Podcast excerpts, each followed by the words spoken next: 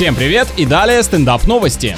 В США юная барышня посетила аттракцион катапульта, который выбрасывает людей высоко в небо и возвращает обратно. Правда, в этот раз на пути у девушки в воздухе оказалась чайка. Пернатый наверняка подумал, что мы изобрели новый способ охоты за дичью. Но, к счастью, никто не пострадал. Героиню особенно напугали мысли о том, что животное может начать ее клевать или испорожниться. Конечно, и не такое сделаешь, когда правила игры в Angry Birds кардинально изменились и под прицелом теперь оказались птицы.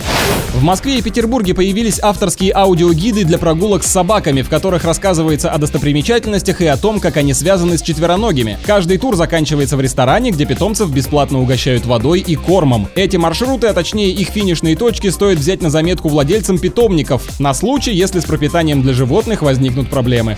На этом пока все. С вами был Андрей Фролов. Еще больше новостей на нашем официальном сайте energyfm.ru.